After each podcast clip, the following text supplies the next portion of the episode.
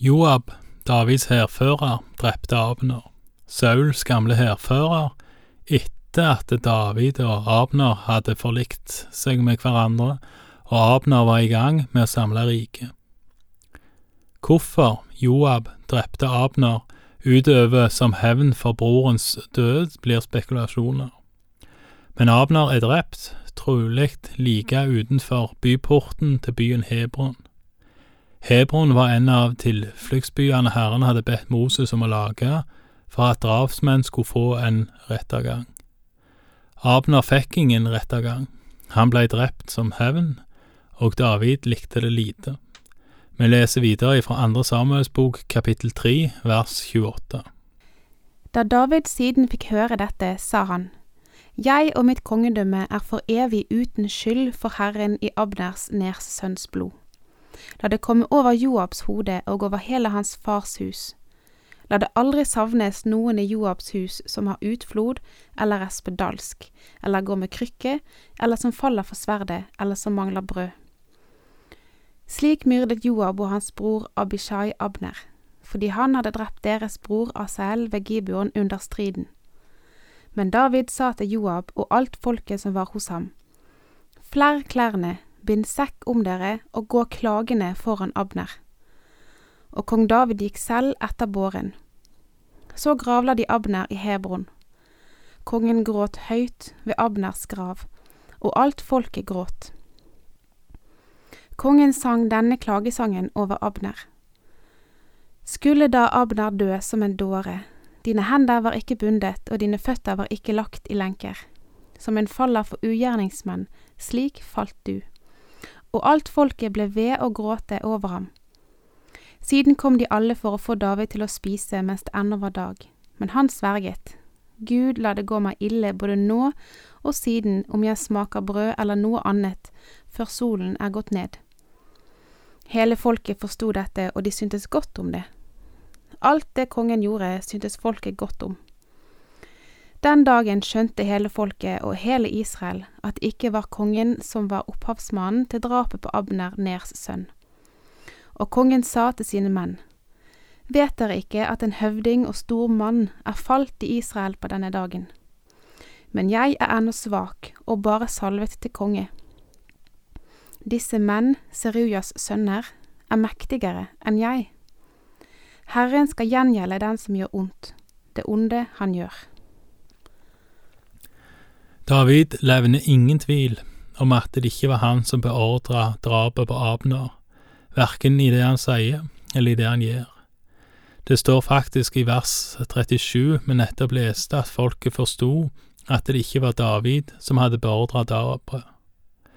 David er helt tydelig på at han og hans hus er uten skyld, og han legger skylda på Joab, sønn av Seruja, og sier at det aldri skal være noen uten sykdom eller plage i hele farshuset til Joab, hans brødre og hans etterfølgere.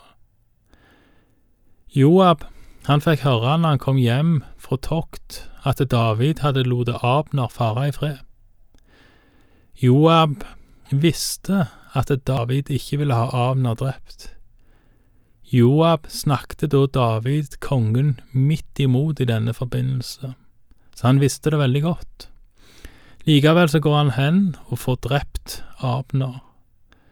Slik jeg forstår det, vel vitende om at dette ikke var kongens vilje. Det David sier etter Abners død, bekrefter at det ikke var Davids vilje å få han drept. Jeg lurer på om dette var første gang Joab gikk imot Davids vilje. Det var iallfall ikke siste gang, som vi skal lese seinere, men jeg lurer på om dette kanskje var første. Abnars Ners sønn, en av Israels største generaler, som hadde meldt overgang til David, er i alle fall blitt drept, og han er begravet. Nyheten om dette kommer kong Ishboset for øyra, og vi leser videre om denne historien. Vi er nå kommet til andre Samuels bok, kapittel fire, og leser fra vers én.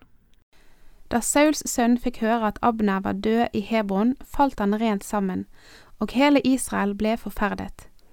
Hos Sauls sønn var det to menn som var høvdinger for streifflokker. Den ene het Bana og den andre Rekab. De var sønner av Rimmon fra Berot og hørte til Benjamins barn. Berot ble også regnet til Benjamin.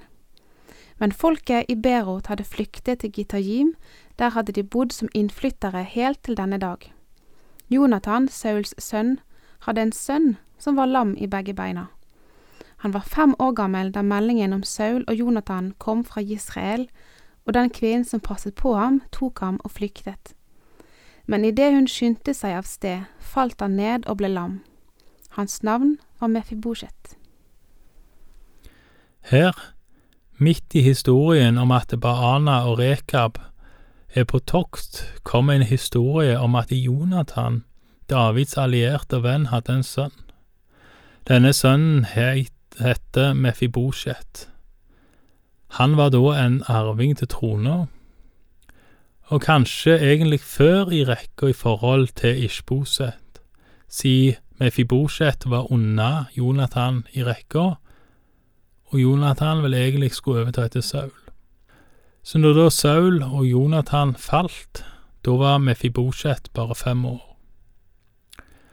Hans liv var da i fare, og de flykta med han på en måte som gjorde at han datt og blei lam. Nå, ca. to år seinere, er da Mefibosjet ca. sju år. Han er fremdeles arving til Sauls rike. Og det er sannsynligvis derfor han nevnes her. Ishbosets dager som konge er snart talte, skal vi se, og vi leser videre fra vers fem.